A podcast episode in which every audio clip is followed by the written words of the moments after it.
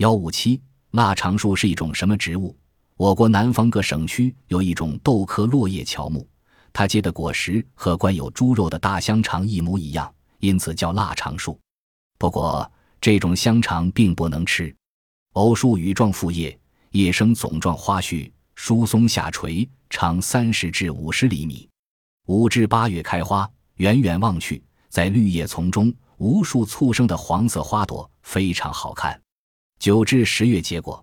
荚果长三十至七十二厘米，直径二至二十五厘米，黑暗色，圆柱形，不开裂。果实里面有四十至一百粒种子。腊肠树除在我国南方有栽培外，在印度、缅甸和斯里兰卡也有。它结的果实虽不能吃，但这种树却有广泛的用途。其木材坚硬，有光泽，纹理美，耐腐蚀，可供桥梁、支柱、车辆、农具等用。根。树皮、果肉药用，为缓污剂。